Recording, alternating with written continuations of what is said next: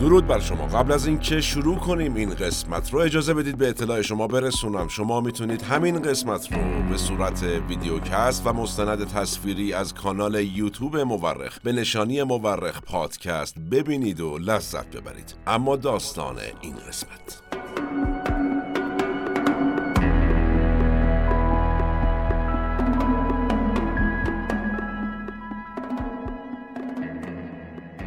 فیلم های زیادی در رابطه با اولین حمله ژاپن به خاک آمریکا توسط هالیوود ساخته شده. یکی از معروفترین هاش فیلمیه به اسم پرل هاربر با بازی بن افلک که یه روایت دراماتیک آمریکایی در رابطه با این حمله معروف رو به ما نشون میده. این فیلم نامزد 6 تا جایزه اسکار شد و یه جایزه هم برد ولی از اون طرف جایزه تمشک طلایی بدترین فیلم فیلم سال رو هم بهش دادن. شاید این نشون بده که چقدر نگاه ها به تاریخ جنگ جهانی دوم متنوعه و بعضیاشون هم متضاده.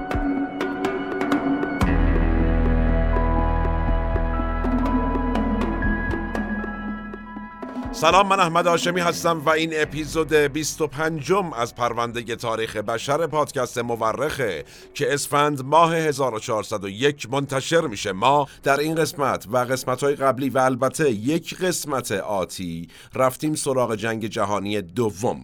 به اعتقاد اغلب مورخین تاریخ بیش از آن که علم باشه یک هنره هنر کنار هم گذاشتن شواهد. ما در پادکست مورخ هر بار یکی از پازل های تاریخ جهان رو کنار هم می‌ذاریم. منابع پادکست مورخ نوشته های آقای فیلیپ فرناندز آقای فورتادو و سایت های مرجع تاریخ جهانه که تیم تحقیق و پژوهش مورخ بررسیشون می‌کنه و خلاصه مطالب رو به گوش شما میرسونه. البته ما در این قسمت به شکل ویژه و در قسمت های قبلی و آتی رفتیم سراغ کتاب نبرد من نوشته آقای ادولف هیتلر و همینطور مستند چگونه می‌توان یک مستبد شد اثر آقای پیتر دینکلیج. شما می‌تونید تمامی قسمت های پرونده تاریخ بشر رو البته تا به اینجا از پلیلیست تاریخ بشر و در کانال یوتیوب پادکست مورخ به نشانی مورخ پادکست به صورت تصویری و مستندوار ببینید و بشنوید و لذت ببرید. نظر فراموش نشه و نوش گوشهاتون.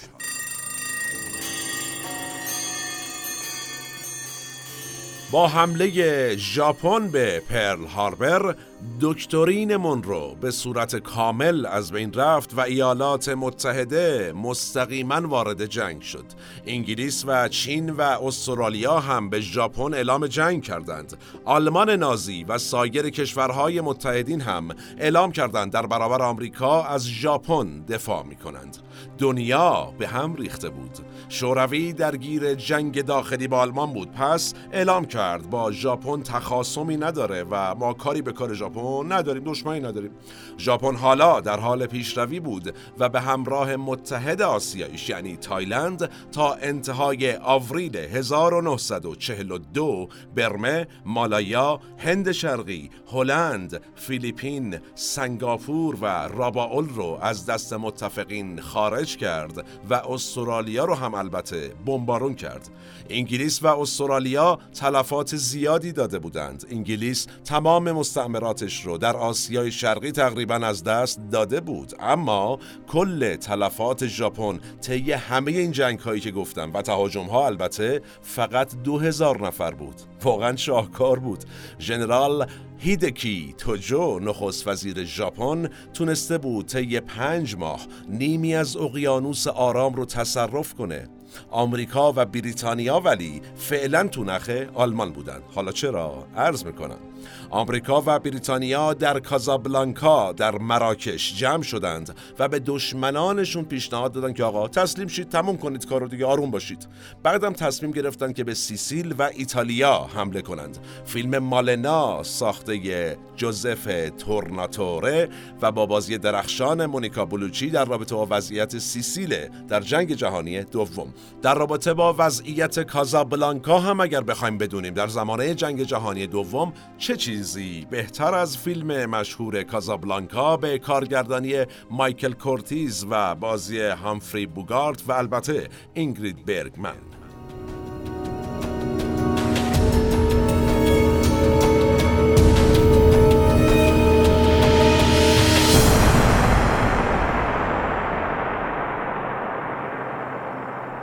خب هیتلر که می‌خواست پای ژاپنی ها رو به شوروی بکشونه در دسامبر 1941 به آمریکا اعلام جنگ کرد و گفت چی؟ گفت این کشور توسط یهودی ها چرخونده میشه پس دشمنه باید باهاش جنگید. روزولت و چرچیل حالا با هم متحد شده بودند. اتحادی که چرچیل از ابتدای جنگ جهانی دوم آرزوشو داشت. اونها بنا داشتند به کمک شوروی برن و نازی ها رو در خاک این کشور گرفتار کنند. اما چطوری باید نیروها و تجهیزاتشون رو به شوروی منتقل می کردند؟ غرب شوروی که در اشغال آلمان بود شرقش هم که هم مرز با ژاپن بود اوضاع خراب بود. در نتیجه بهترین مسیر کجا بود؟ مسیری بود که به دالان پارسی پرشین کوریدور معروف شد. یعنی چی؟ یعنی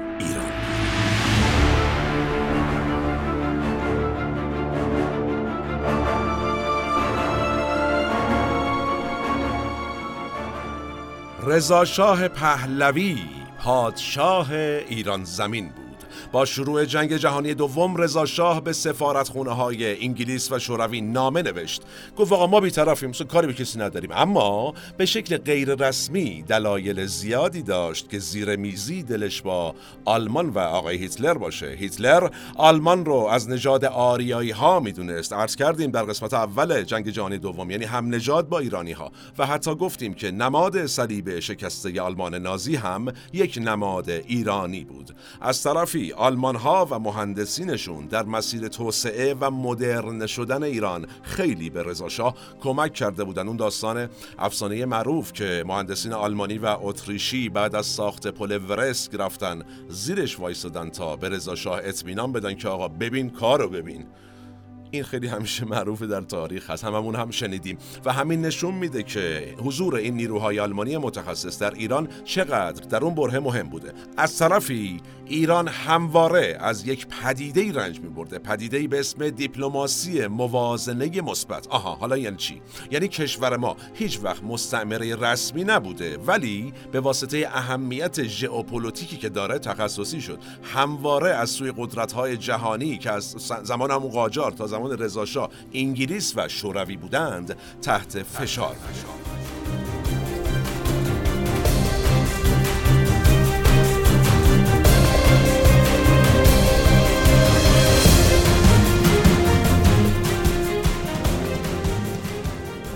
هر امتیازی که ایران به یکی از قدرت ها می‌داد مجبور می‌شد یک امتیاز دیگه به دیگری بده. آقای رضاخان پهلوی رضا شاه پهلوی می‌خواست این موازنه رو بشکنه. دنبال این بود که یه نفر سوم میرم انشالله پاشو باز کنه به ایران. چه کسی بهتر از هیتلر ها؟ چرا؟ احتمال داشت هیتلر به زودی آقای دنیا بشه. توجه داشته باشیم واقعا. ما در قسمت قبلی گفتیم اگر در دانکرک یا نبرد روز اوقاب اشتباه نمی کرد و پیروز جنگ جهانی دوم می شد امروز سرنوشت من و شما و البته جهان به طور کلی متفاوت بود. جالبه بدونیم در طول جنگ جهانی دوم یک حزبی به اسم حزب ناسیونال سوسیالیست کارگران ایران یا حزب سومکا در ایران تشکیل شد که طرفدار آلمان نازی بود و گرایش هاشم عینا گرایش فکری هم شبیه نازی ها بود و لوگوی حزب هم خیلی شبیه بود به لوگوی صلیب شکسته نازی ها.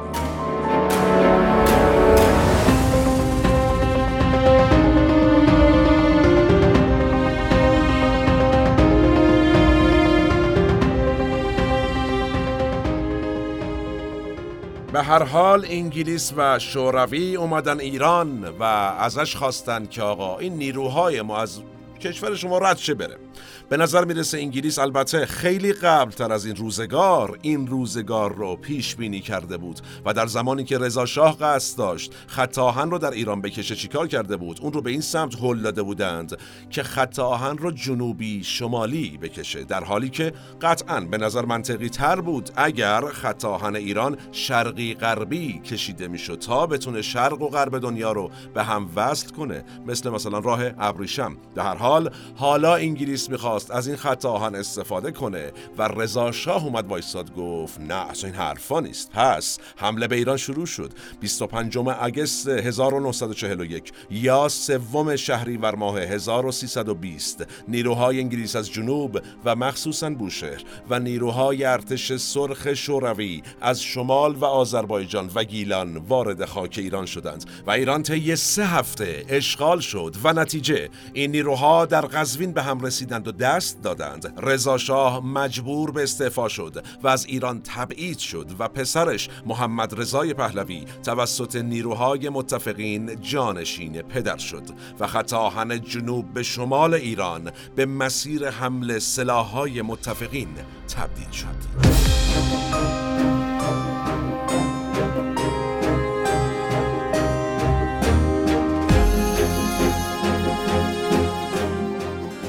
حالا رسیدیم به بهار 1942 و آلمان ها باز هم می‌تونستند تو شوروی جلون بدند ولی این بار داستان مقدار فرق می‌کرد. چرا؟ گفتیم استالین حالا سلاحهای سنگین انگلیسی و آمریکایی که از طریق ایران به شوروی اومده بودن رو در دست داشت و آماده بود تا آلمان ها به مسکو حمله کنند و باهاشون مقابله کنند. نازی ها اما به جای حمله به مسکو به سمت استالینگراد رفتند. هیتلر می‌خواست به نفت قفقاز برسه که هم شوروی رو متوقف کنه و هم خودش رو تقویت کنه. استالینگراد که قبل از جنگ جهانی اسمش تزاریستین بود و بعدش اسمش شد استالینگراد و الان اسمش ولگوگراده یک منطقه نزدیک قزاقستان. از یک طرف از یک طرف دیگه هم نزدیک زادگاه استالین یعنی گرجستان. ارتش سرخ به سمت استالینگراد راه افتاد و جنگی راه افتاد که روزها امروز بهش میگند حماسه استالینگراد. فیلم Enemy at Gate یا فیلم استالینگراد دو تا فیلم خیلی خوبه در این رابطه که میشه دید و لذت برد. بگذریم آتش جنگ شهری در استالینگراد بین ارتش سرخ و ورماخت. داغ شد. ولی سایر کشورهای دیگه درگیر در نقاط مختلف دنیا هم مشغول جنگ بودن بیکار نبودن جنگ جهانیه. چرچیل دستور حمله به جنوب ایتالیا از شمال آفریقا رو داد. ژاپن و آمریکا هم کماکان سرشاخ بودند. روزولت در آمریکا یه دستور عجیب غریب داد. دستور داد سربازها بریزن تمام ژاپنی تبارهای آمریکا رو بگیرند اموالشون رو مصادره کنند و به کمپ های مخصوص انتقال بدند. خیلی از این ژاپنی تبارها نسل ها بود که تو آمریکا زندگی می‌کردن و اصلا خودشون آمریکایی می‌دونستند و حتی 20 هزار سرباز ژاپنی تبار در ارتش آمریکا خدمت می‌کردند. روزولت ولی در برخورد با ژاپنی ها خیلی جدی بود یا اخم نظامی طور و اینا. همین اقدام باعث شد تا ژاپن حسابی خشمگین بشه. اونها شروع کردند به برنامه ریزی برای حمله به جزایر میدوی آمریکا. و قصد داشتن از اونجا جزایر هاوایی رو هم فتح کنن. تا اینطوری آمریکا رو مجبور به صلح کنن. آمریکایی ها اما تونسته بودند پیغام های رمزگذاری شده ارتش ژاپن رو رمزگشایی کنند. و اینطوری می‌دونستند که ژاپنی ها چی تو سرشونه.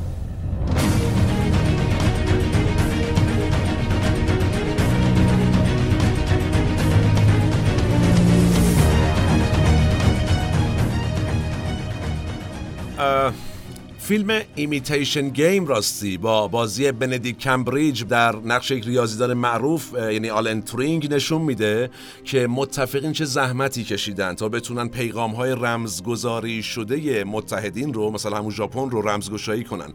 و اگر این اتفاق نمیافتاد چطور متفقین شکست میخوردن؟ این خوب شد یادم اومد.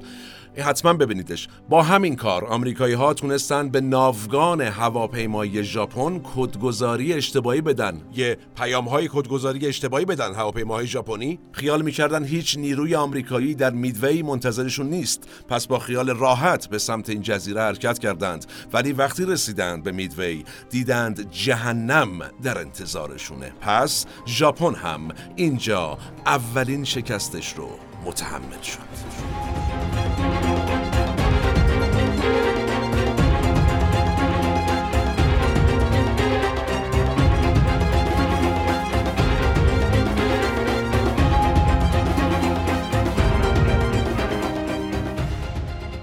در شمال آفریقا جنگ و جدال در اطراف کانال سوئز بین آلمان ها و انگلیسی ها در گرفته بود. آلمان ها شکست خوردند و مجبور به عقب نشینی شدند. از کجا؟ از طریق لیبی. به نظر می رسید شکست های سریالی نازی ها بعد از پیروزی های پرشمارشون شروع شده بود.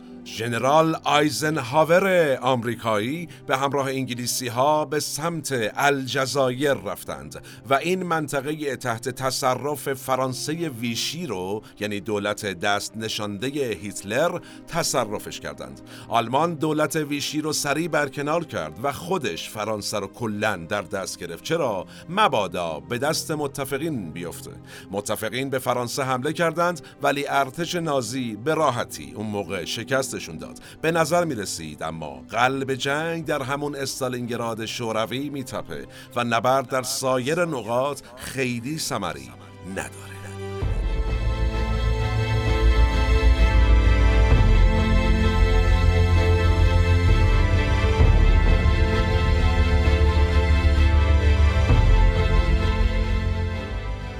آلمان ها در استالینگراد جانانه می جنگیدند ولی مشکل سربازان ایتالیایی و رومانیایی بودند که مثل آلمان ها قوی نبودند. استالینگراد تحت محاصره آلمان بود ولی وقتی ارتش سرخ پاتک زد از شمال سربازان ایتالیایی و از جنوب رومانیایی ها شکست خوردند و آلمان ها خودشون در دامی افتادند که خودشون پهن کرده بودند و نتیجه محاصره شدند. ژانویه 1943 ارتش آلمان اصلا اوضاع خوبی در استالینگراد نداشت. هیتلر به ارتششون دستور داد که مقاومت کنند اما یک اتفاق برای اولین بار در جنگ جهانی دوم افتاد. فرمانده نازی ها در نبرد استالینگراد تسلیم شوروی شد. این اولین فرمانده آلمانی بود که از ابتدای جنگ تا به اینجا تسلیم می شد حالا آلمان ها شکننده تر از هر زمان دیگه به نظر می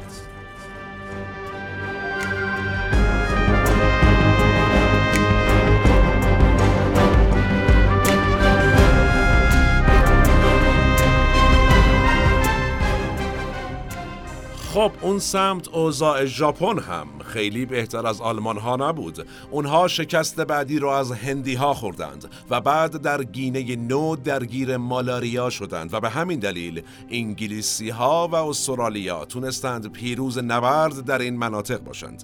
در اواخر جولای 1943 بیش از 3000 هواپیمای انگلیسی رفتند بالای شهر هامبورگ آلمان و شروع کردند به بمبارون کردن این شهر. میگن دمای هوای این شهر شهر به 800 درجه سانتیگراد رسیده بود. زمان بمباران در یک روز 45 هزار نفر کشته شدند. عملیات بعدی حمله هوایی مشترک انگلیس و آمریکا به آلمان بود. اونها اومده بودند تا کار رو تمام کنند ولی لوفت وافه شکست سنگینی به متفقین وارد کرد و اونها رو مجبور به عقب نشینی کرد.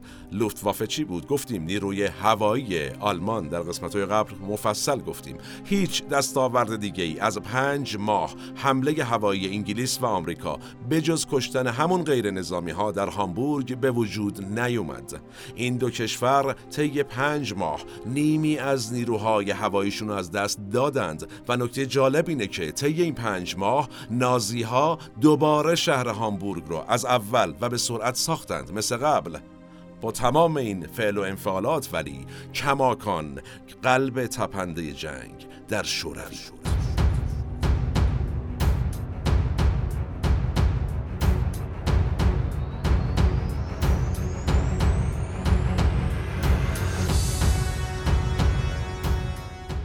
خب بریم به شوروی دوباره. آلمان ها به شهر کورسک شوروی حمله کردند. ارتش سرخ هم با تانک هاش به کورسک اومد. در اون روزها چهار هزار تانک روسی با سه هزار تانک آلمانی برای ده روز بزرگترین نبرد تانکی جهان رو رقم زدند. آلمان ها نبرد کورسک رو پیروز شدند. ولی لطمه بزرگ هم دیدند. البته سه چهارم از تانک های آلمان نابود شدند. همزمان با نبرد کورسک نیروهای متفقین به سرعت سیسیل ایتالیا را فتح کردند. موسولینی سقوط کرد دستگیر شد و دولت جدید به متفقین پیوست. این شطرنج رو ببینید چه اتفاقی داره. این ور میفته با جنگ و سیاست خون. آلمان از اون ور به ایتالیا حمله کرد دوباره. اول متفقین رو عقب روند و بعد یک تکاور خبره به اسم اوتو اسکورسنی رو به ایتالیا فرستاد. ایشون کی بود؟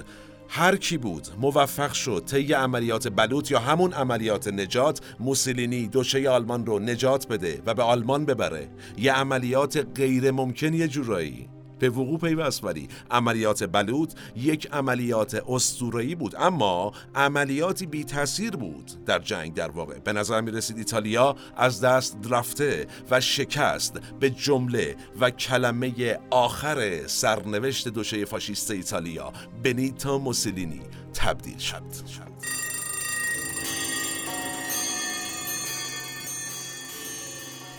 زمانمون به فرجام رسید اما کلام نه. تا اینجا چه گفتیم و چه شنیدیم؟